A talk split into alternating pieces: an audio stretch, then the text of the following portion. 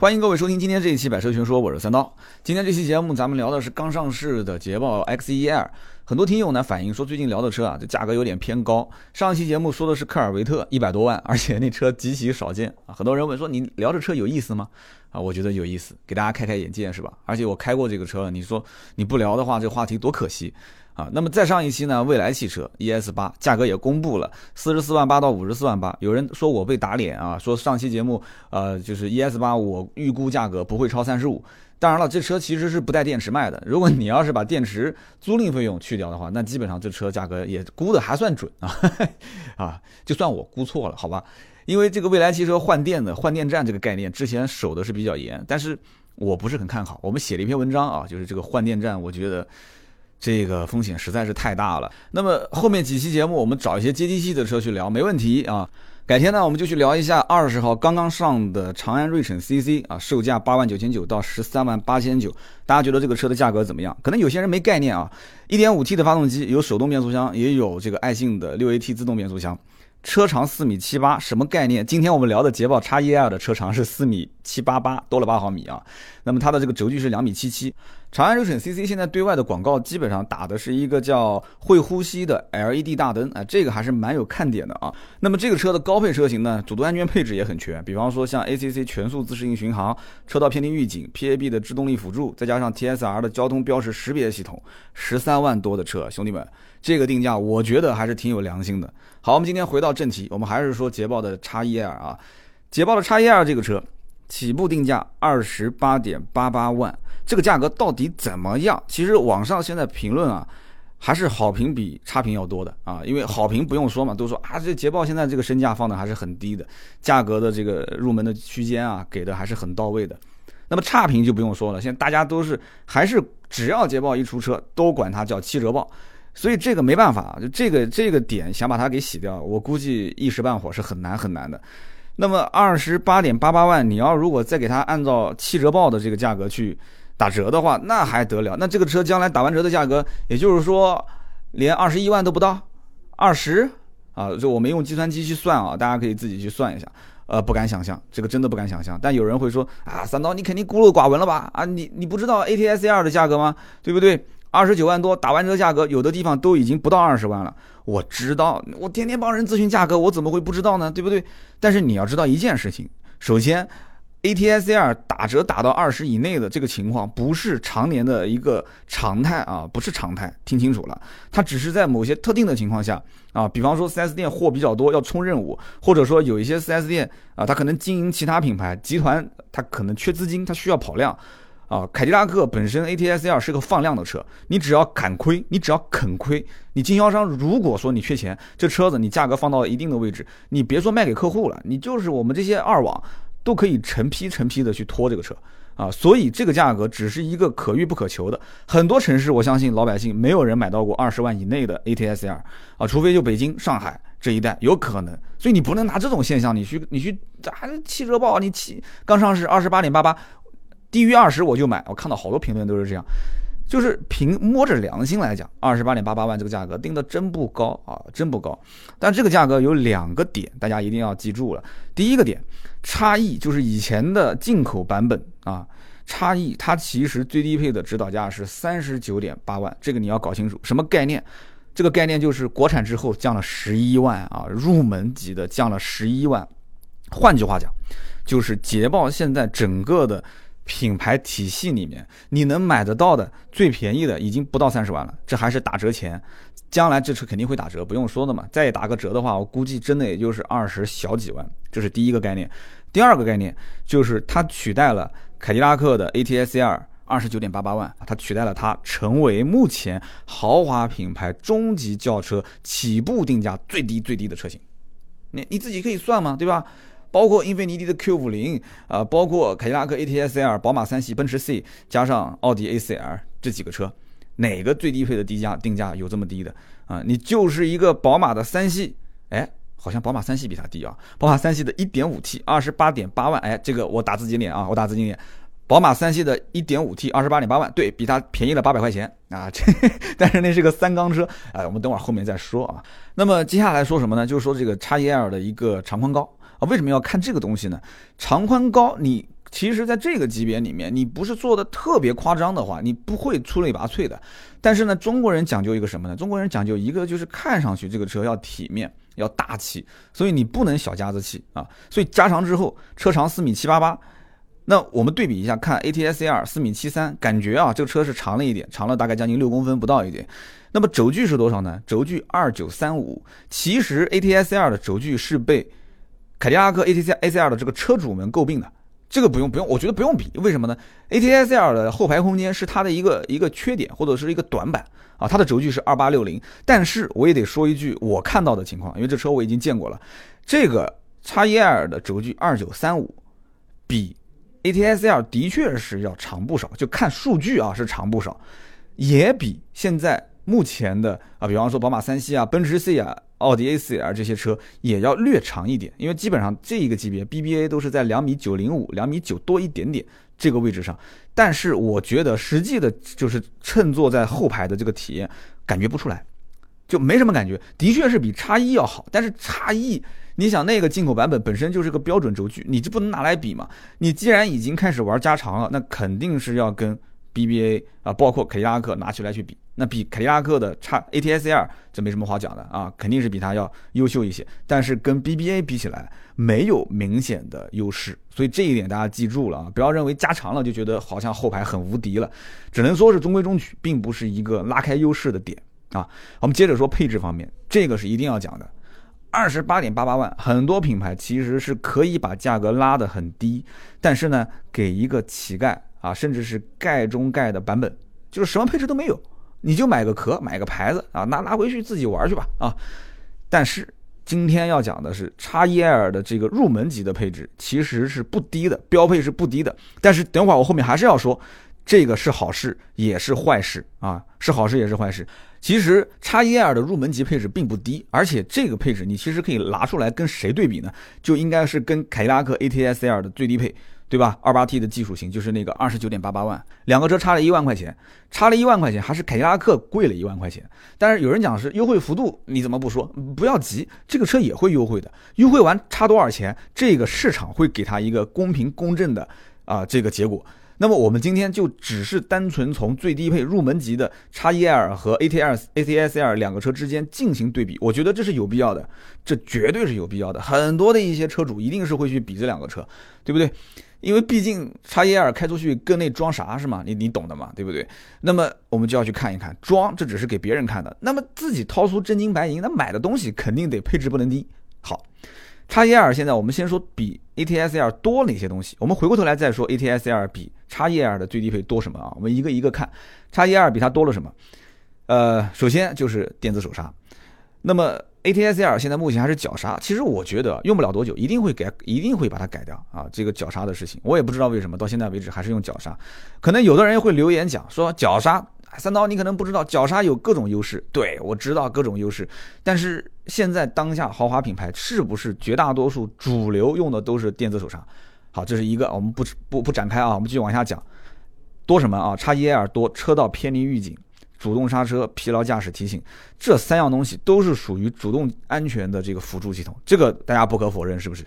这个东西如果从标配最入门开始配的话，就说明什么？说明这个品牌已经是下定决心，一定要从最低配啊，我要开始要干倒竞争对手，我要让这个车的性价比呢能显示出来。这个东西我觉得是很关键的。倒车雷达，哎，ATS-R 这个很多人都在骂，那这最低配的，怎么凯迪拉克 ATS-R 没有倒车雷达啊？这个很多人会说，好，叉一二给你补上，然后还多了一些什么呢？啊，还有一些像比方说上坡辅助系统、双天窗，哎，它的天窗很有意思，它不是一个大全景啊，它是前后两个，前面一个大天窗，后面一个小天窗，双天窗，后排可以调节前排，就是副驾驶啊，这个也很有意思。这个按按道理讲，这是个老板键，我不知道为什么 这个车型上面会加一个老板键啊。中控八寸大屏，这个是中国人很喜欢的啊。氙气大灯，对吧 A T S L 最低配的那个版本还是一个卤素灯。还有呢，就是这个 LED 日间行车灯，这个东西呢，其实很多人还是很喜欢的。再加上一个大灯自清洗啊，以及全车一键升降式的车窗。凯迪拉克 A T S L 的最低配是只能主驾驶一键升降，其他的都得要手动啊。然后呢，多了隔热玻璃，还有后视镜加热啊，包括内防眩目，再加上后排遮阳帘以及感应雨刷。这里面有些东西呢，我觉得可有可无啊，加了呢也无妨。但是呢，我一会儿要说，其实这里面可以去掉一些配置。那么 ATS-L 也不是说就完完全全配置上都不如它，ATS-L 也比它多了几样东西。最值钱的，首先波斯音响啊，很多人知道 ATS-L 一上车，波斯音响销售是必须得介绍的，对不对？这个叉 E L 上没有啊。那么其次是什么呢？车联网，哎，就这我觉得也很奇怪。这个年代，你这个车啊，定位还是一个豪华品牌中型车，这车联网怎么没普及呢？不应该啊，它多了什么呢？无钥匙进入，无钥匙进入，其实我觉得就是厂商最，我觉得最这个脑袋想不通的一件事情，就是你给了无钥匙启动，你竟然不给无钥匙进入，这个成本能增加多少呢？啊，据我看选配的这个价格，叉一二你要如果选无钥匙进入，好像还要花五六千块钱。它没配啊，它没配，但是 ATS-L 是有的，入门级无钥匙进入、无钥匙启动。那么 ATS-L 还多了一个腰部支撑，那很多人跑长途是挺喜欢的。那么还多了主动降噪啊，这个主动降噪呢，大家要自己去试一试，就是感觉两个车噪音是不是 ATS-L 比 x E R 更低。那么还多了什么呢？零胎压行驶以及西部气囊这些东西都是 ATS-L 比啊这个 x E R 要多的。好，那么听完我刚刚说的这个最入门、最低配的两款车的配置之间的差别。有没有人会觉得说啊？我觉得这个捷豹 X1 很好啊，就我是可以无脑买啊，没有问题。我相信应该不会有那么太多的人是直接无脑直接刷卡就买走的，就除非你真的是对捷豹 X1 特别喜欢，你看到这个车你眼睛就拔不出来了，就非捷豹不买。那这一类是属于发烧友，我们就不说了。但凡对品牌没有太多忠诚度的人，他一定会再好好的思考一下，对比一下。那么一旦要是跨境，凯迪拉克的品牌的 4S 店。那不用说，我们刚刚前面已经说了优惠幅度了啊，二十九万多的车子打完折下来，也就是在二十一二万，这就是一个现实啊，这就是一个现实，这是没有办法改变的一件事情。我只能说，捷豹来这个市场来的实在是太晚太晚，就叉 E L 这个车来的是太晚太晚。应该讲，这个车子如果早年在加长这件事情上，在国产这件事情上，如果能早那么个两三年想开一点。那一定不是现在目前这种状态啊！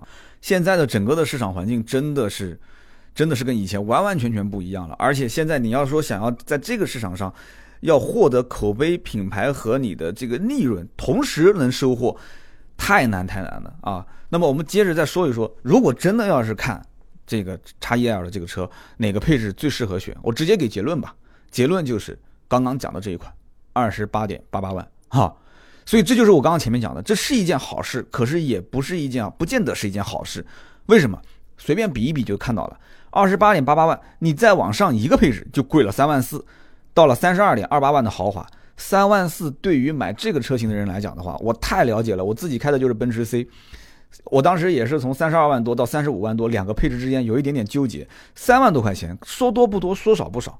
啊，你要如果摊到说按揭，那每个月可能也就差那么一千块钱吧，对不对？那如果说一次性付款，那也就是三万多块钱的差距。但是有很多人就冲着这三万多，他可能就放弃了啊，他就不买上面一个配置，就买最低配，甚至于最低配他想了想，好像性价比也不是特别高，他可能就掉头去买其他的车了。这就是一件很麻烦的事情。所以我觉得很多的一些豪华品牌前三档配置或者前两档配置是一定一定要慎重的定价。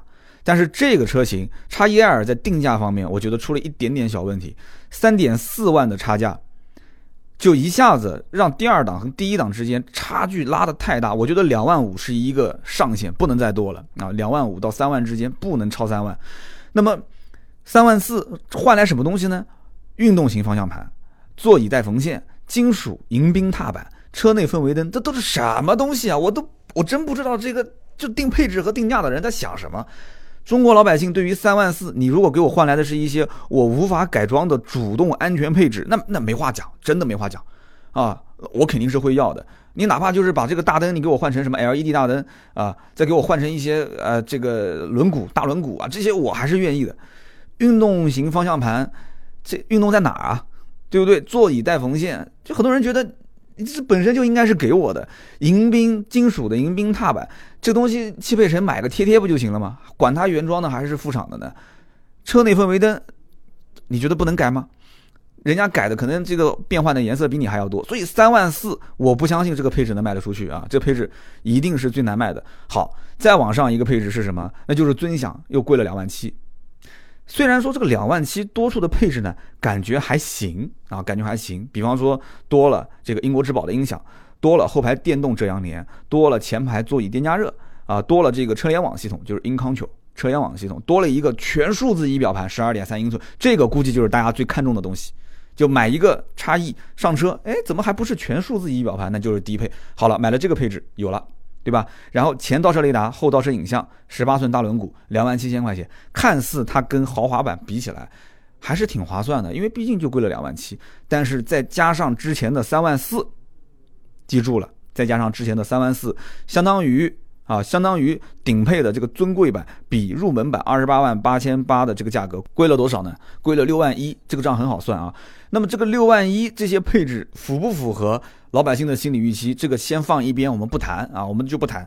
关键问题是六万一加上去之后的定价三十四点九八万，可能捷豹自己认为我这个定价其实也不算高，对不对？你要是放到奥迪里面，可能也就是一个呃呃比舒适版略微贵一点点。你要是放到宝马三系里面，也就是个三二零正常的价格啊。你要如果是放到奔驰 C 里面，也就是个奔驰 C 两百 L，对不对？那可可以理解，没有问题。但是你别忘了，你别忘了，你是入门级价格就比别人低，你入门是二十八点八八万，所以因此，啊，因此在捷豹自己的店里面翻开捷豹自己的配置单的时候，消费者会去比，这个相当于是自己打自己，所以这个配置是很成问题的，不能这么玩。你要不再细分一下，你给他出四个配置也可以，但是你这个区间这样跳是肯定成问题的。这个我卖那么多年车，我说的是不会错的，我很自信这一点。所以我觉得二十八点八八万会有人去问，会有人去看。但是看完之后，问完之后，这个人转身准备走的时候，如果你说销售要转换他去买中配车型，也就豪华版，或者买高配车型尊贵版，非常非常难，几乎是不可以完成的任务，几乎是不可能完成任务。除非这个人来了就是看尊贵版的，他来了就是冲着顶配去的，冲着顶配去的，这也很麻烦。你转换他去买低配也很难，也很难。中间这个配置呢，又是一个很明显性价比不高的这样的一个配置，也就是说，二十八点八八跟这个三十四点九八，就是消费者就一直在这两个车之间，要不站队就站 A，要不站队就站 B。销销销售顾问啊，他也很困难，他不知道到底该怎么推。就像我们当年卖奥迪一样的，我们卖个最简单的配置，标准版三十万九千八。我那个年代啊，我们去推他买个舒适版，那没问题，因为真皮座椅啊这些东西他还是可以接受的。但是你要推他买技术型，三十六万九千八，对不起，你就推不动了，怎么推都推不动，啊，怎么推都推不动。但是这个过来冲着技术型的人去买的人，你推他买个舒适型。他能接受，但是你推他买个标准版，他不接受。我有那么多预算，我干嘛买低配？你推他买个豪华版，三十九万九千八，他也能接受。但是你推他买个运动版，他不能接受。所以这个心态的变化是很细微的，是非常细微的。我觉得啊，我一看那个报价，我当时就捏了一把汗。我觉得真的是很麻烦的一件事情。好，这是一部分，但还没完。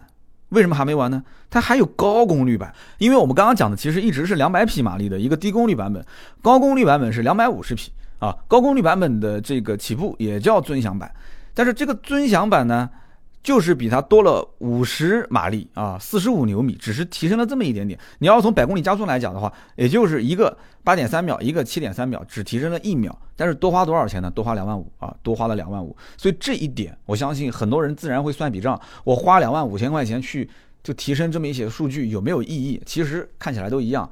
那么我相信。仁者见仁，智者见智啊，也有土豪可能能接受，但是绝大部分的人啊，我觉得两百匹他一定觉得说就够用了，就差不多了。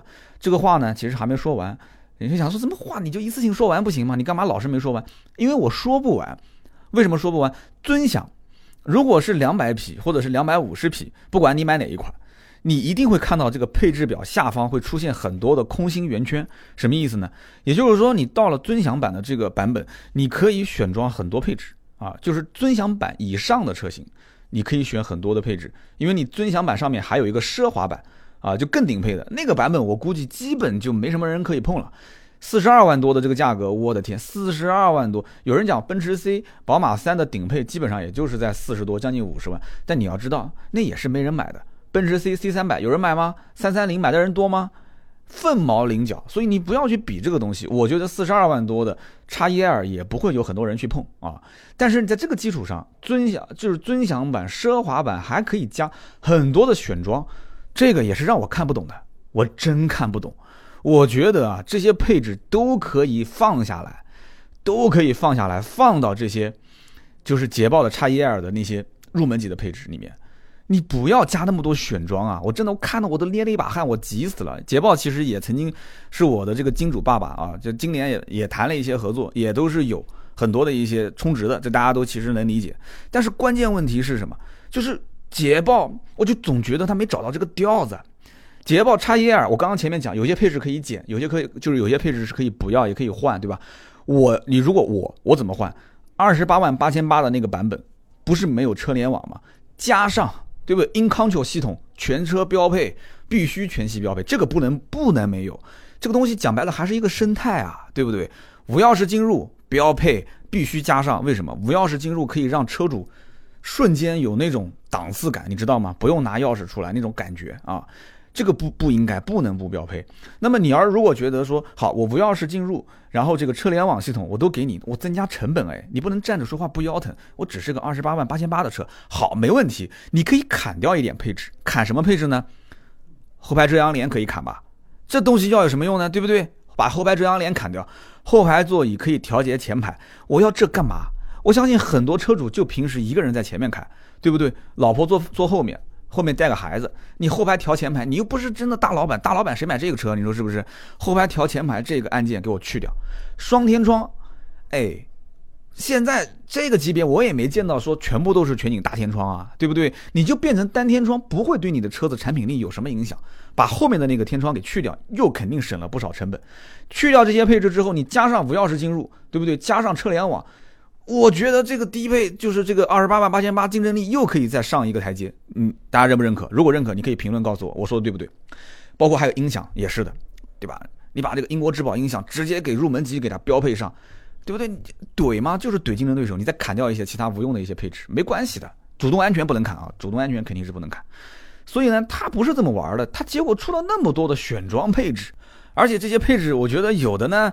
呃，也让人匪夷所思。你比方说，可调动态模式六千，自适应动态模式六千，但是有个前提是什么？前提是自适应动态模式的选装条件是已经选装了可调动态模式，也就是说，你要选自适应动态模式，你要花一万二，你要把前面的那个也算进来。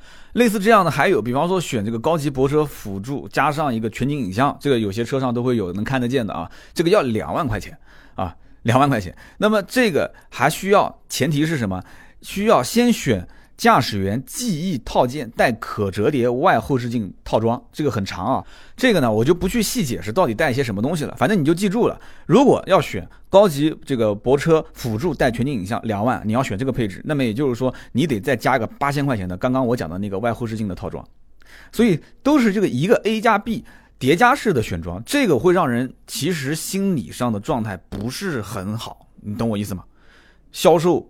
在跟客户聊的时候，动不动，呃，先生不好意思，选这个你要选那个。啊，先生不好意思，选这个你要选那个，那这个到最后人家就会直接把东西往桌上一扔，我不选，不选了，不选了，甚至于啊，这不买不买不买了，这个我觉得很容易出现这种这种状况，不可以的，不能这么玩，A B C D E，以前我见过。啊，奥迪也有这样的，宝马也有，奔驰当时也有，就是选 A 必须选 B。但你要知道，其实现在真正以个性化定制去买车的人越来越少。那我不知道以后会不会越来越多。但是现在基本上厂家是首先就是标配配置比较高，其次他会去分析之前的客户的一个心理状态，他会打造出一两款相对比较爆款的车型，不能是一款，一定是一两款。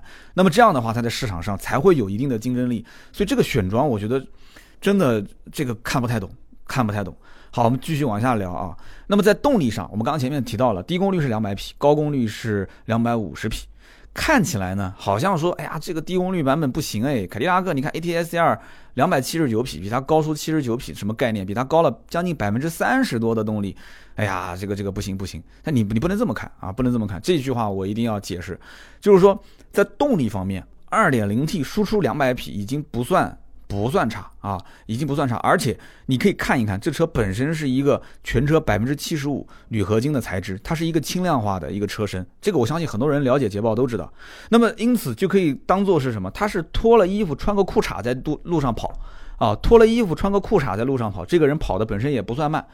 那么这个我觉得动力方面你不会认为它是一个小马拉大车，这是不可能的事情啊。你同级别你不能看 ATS-L 这么激进的啊一个车型。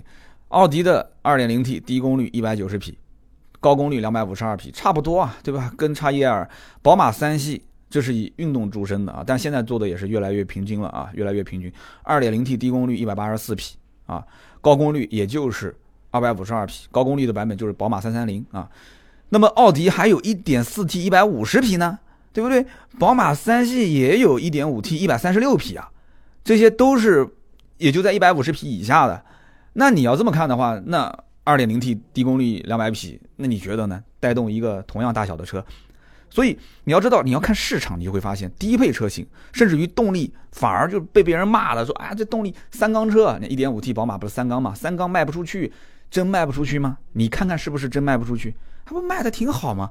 对不对？奔驰它不也有一百五十六匹的一点六 T 吗？那说到这个地方，估计有人要笑了啊！对，就是我开的。那么。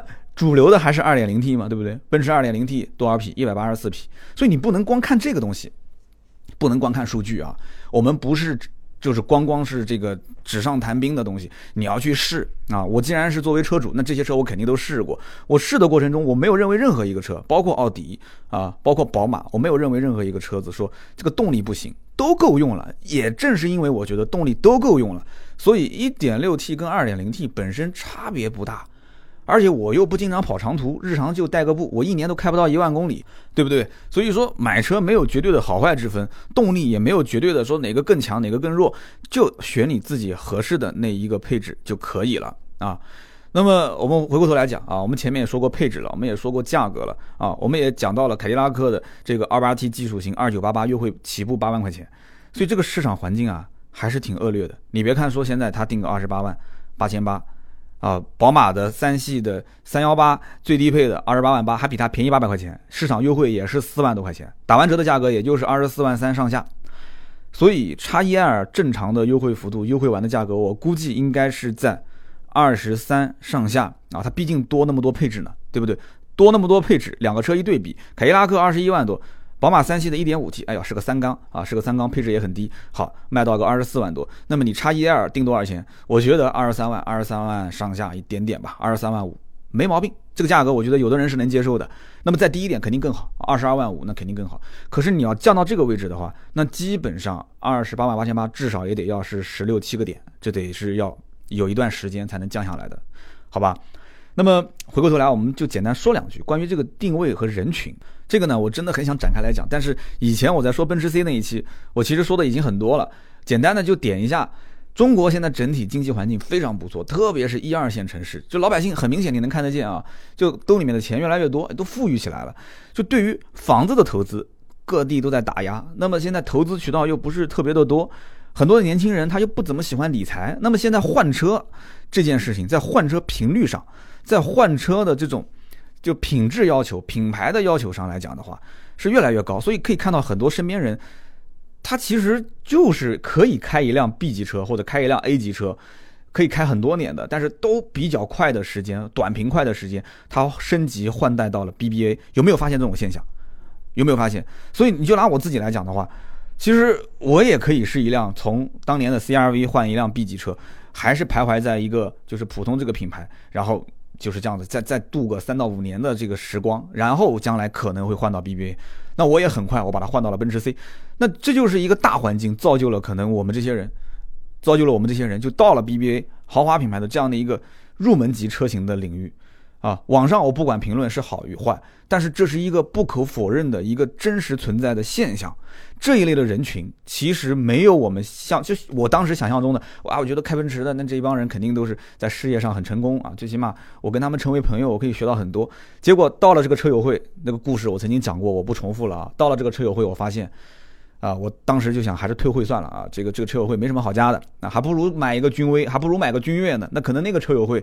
还更像一个大家庭啊，所以呢，这个大家听懂，点到为止就行了。定位人群这件事情呢，我觉得能看到现在这整个市场下探啊，迅速下探，它不一定是件好事啊，不一定是件好事。但是很多的品牌，它现在是没有办法，真的是它是没有办法。我绝对相信捷豹一定是，如果有其他的路可以走，他绝对不愿意把自己的这个差异拉长之后变成国产的叉一 L 卖一个二十八万八千八。如果只要有第二条路可以选，他一定不会选这条路。我可以百分之百拍着胸脯的讲，啊，绝对是这样。第二一点就是现在目前你看，奥迪的 A3 都已经是一辆不到二十万的车了啊，宝马都开始玩三缸了，奔驰的 C 已经是把。奔驰 S 的衣服裤子都拿过来穿在自己身上了，那你说都这么玩了，那捷豹还能怎样？那必须得上啊，对不对？没有困难，创造困难也得上啊。叉一二加长，没办法，价格再打这么低。所以关于这个定位这件事情，大家一定要在买车之前好好的想一想，厂家是怎么定位的，我给我自己是怎么定位的。你只有两个气质相吻合，你这个车买了才是对的。好，我们继续往下再说一说这个车相关的一些信息啊。车长加了一百一十六毫米，轴距加了一百毫米，这些都是网上能看得见的啊。那我刚刚前面也讲了，这个轴距给我感觉不是特别的明显啊，就是后排空间。那么外形上，仁者见仁，智者见智。但是有一点，我觉得啊，捷豹在外形上走的还是比较低调的路线，它不像以前的那种老捷豹，就给人感觉老远一看，哇，这车跟别的车在车流里面感觉不一样。这个车停在路边啊，我觉得可能很多人走过去不太会回头去看一眼。就我觉得捷豹其实现在销量不太能起来，因为之前叉 F L 也是走这样的一个路线，叉 E 也走这个路线，它销量没太起色啊，没太大起色的原因是什么？我我觉得有两点，第一个就是外观，第一个就是外观，外观方面走复古风不一定是件坏事啊，我觉得捷豹对于它来讲走复古风不一定是件坏事。第二个就是它如果要走运动风，可以走的再纯粹一点。不用担心，捷豹本身这个品牌就代表着设计和有一点点夸张的元素在里面。我觉得在设计方面有一点保守了，这一代产品真的有点保守。而且你可以看，F Pace 其实就已经是吃了一个大亏。我之前聊 F Pace 的时候我就说过这件事情。F Pace 外形就这么，我觉得这么好的一个发动机，3.0T 的那个激增发动机那么好，排气声浪哇，觉得真的很不错。定价其实后期加上打折也还行，吃在外形上这个亏啊，还吃在内饰上。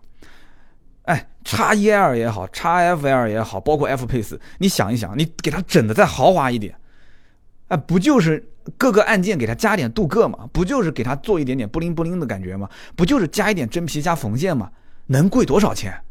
能贵多少钱？我就就想不通这件事情，我真想不通，对不对？你把车卖出去了，今后保养维修你都能赚回来，你就咬这个死理干什么呢？我就想不通这一点，对不对？给他整豪华，家里面不是有典范吗？不是有路虎吗？对不对？你你照着路虎最豪华的那个版本造不就行了吗？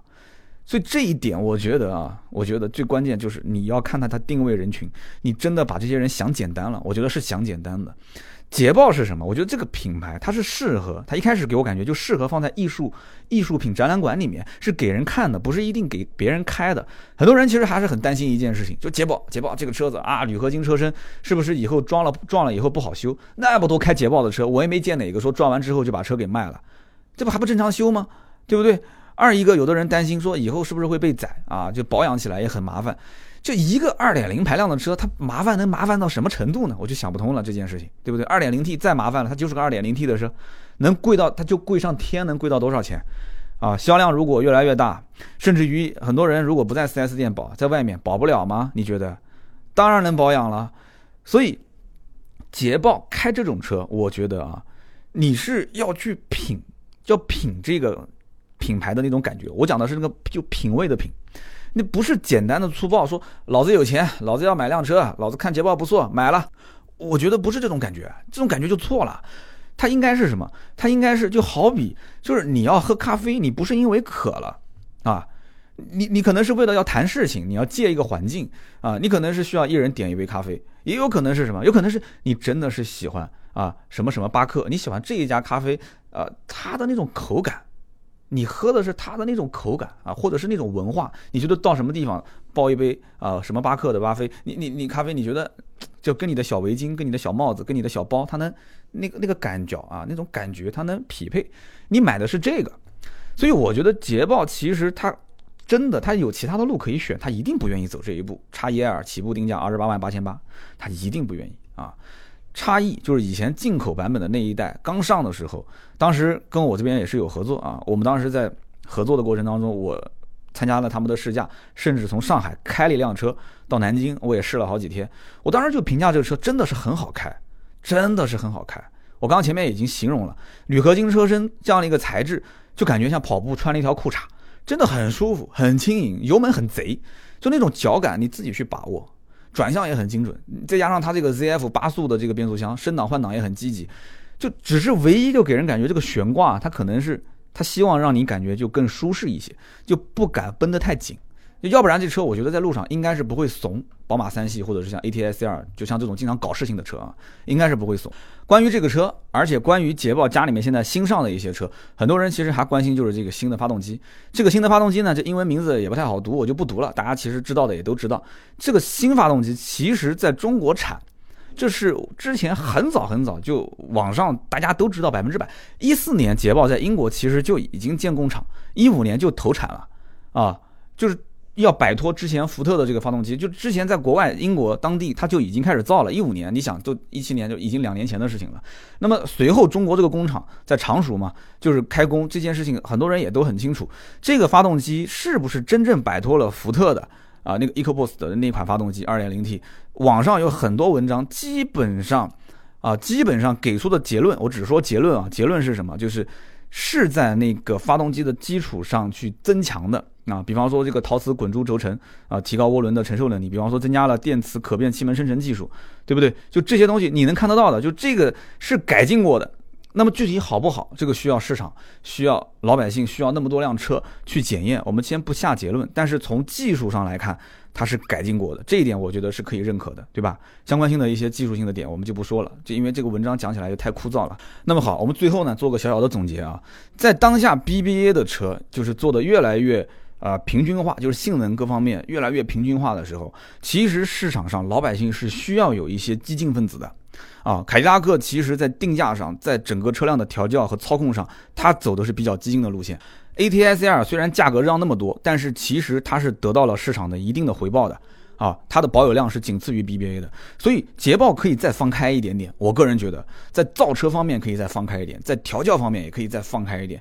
另外，就是我要说到的下面一个最重要、最重要的话题，我觉得很多人其实心目当中对于捷豹的这个调性，还是定在 F Type 这样的一个运动型的神车上，对于捷豹的这个品牌的调性，还是定在叉 J R 的这样的一个旗舰型轿车上，它不应该走这种低价路线，真的。是，这是现在你要知道，往高的这种高端上去冲刺，这种是很多品牌梦寐以求的这种定位，啊，你你只有巩固了这个市场，这个能量蓄到一定程度，你像 BBA，它才会去释放低端市场，而不是说高端没有蓄能，低端就开始释放，这是会严重伤害自己品牌的，啊，捷豹跟路虎一定要分家。这是我今天在节目里面我想说很久很久的一句话了。捷豹跟路虎的 4S 店一定一定要分家。路虎就像一个这种就是就是腰腰大就是膀大腰粗的那种老公，好吃的好喝的在家里面都得供着他。捷豹就像一个打扮精致的小媳妇儿，就天天就在那个展厅的侧面不起眼的位置，哎呀，就就在展厅里面就能有人看他一眼就不错了。那买路虎的就大金链子大金表，那么多人都去前簇后拥的，甚至还要加价。所以我觉得，所以我觉得，叉 E L 也好，叉 F L 其实不是一款，就是不是一款不好的产品，是一款不错的，定价各方面我觉得都还行，但就是这个玩法上是有问题的。领导层既然已经下了这么大的狠心要扭转市场，定我觉得定价是没有问题的，很良心啊。但是为什么就不能？就像我前面有一期节目讲的，就不能玩出一些花样？比方说，就像别克的那种玩法，艾文尼版本。哎，艾文尼是一种现象，我跟你说，真的，将来我绝对看好，二零一八年一定会有人这么玩。艾文尼是一种现象，你给哎，你想叉耶尔，你如果将来都是买二十八点八八万最低配的，这怎么办啊？如果你出一个就类似于像捷豹的艾文尼版，哎，对不对？艾文尼版就这个版本啊，你捷豹 4S 店本身人就不多，你给他提供一个 VIP 服务啊，服务休息区，你解决很多人关于保养维修价格的问题，给它透明化。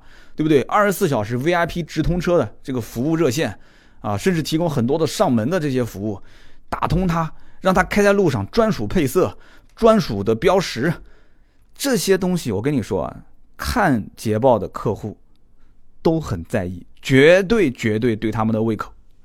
那么好，以上呢这这个内容呢，就是今天节目所有内容啊。我相信很多人也看出来了啊。我呢其实有点着急的啊，真的有点着急的。我觉得捷豹在中国不是这样的一个存在，它可以做得更好。中国这个汽车市场，老百姓的消费是越来越理性了啊。汽车市场，汽车厂家也很清楚啊，这个市场浑水摸鱼的产品是不可能再出现了。产品本身质量要过硬，品质要好，口碑很关键，互联网的时代。那么至于说能不能有更多的溢价能力，那这个就需要品牌多年来去去口碑的积累了啊。那么后期呢，我们改天有机会，我们再聊一聊那个刚上市的新车长安的锐骋 CC 啊。它虽然只是一个十来万级别的一个一个中型车，但是它同样也是面临这样的一个竞争环境，对不对？自主品牌要面对的竞争对手，产品性价比同样不俗啊，兄弟们！合资品牌的 A 级车也在不停的降价，阻击自主品牌；合资品牌的 B 级车的价格也是一降再降。好，今后有机会呢，我们就拿出这个长安睿骋的 CC 跟大家也去分析分析啊，就是这款车的竞争力到底在什么地方，好不好？好的，我们今天这期节目呢就聊到这里，谢谢各位的陪伴，感谢各位老铁啊，听到最后真的都是老铁。今天节目也有四十多分钟了啊。大家呢，对于这期节目到底有什么样的看法，也可以在节目下方留言评论。也希望大家帮我点个赞、转发一下，对我的支持啊，谢谢。那么更多的原创内容，可以关注我们的微信订阅号“百车全说”。咱们下期接着聊，拜拜。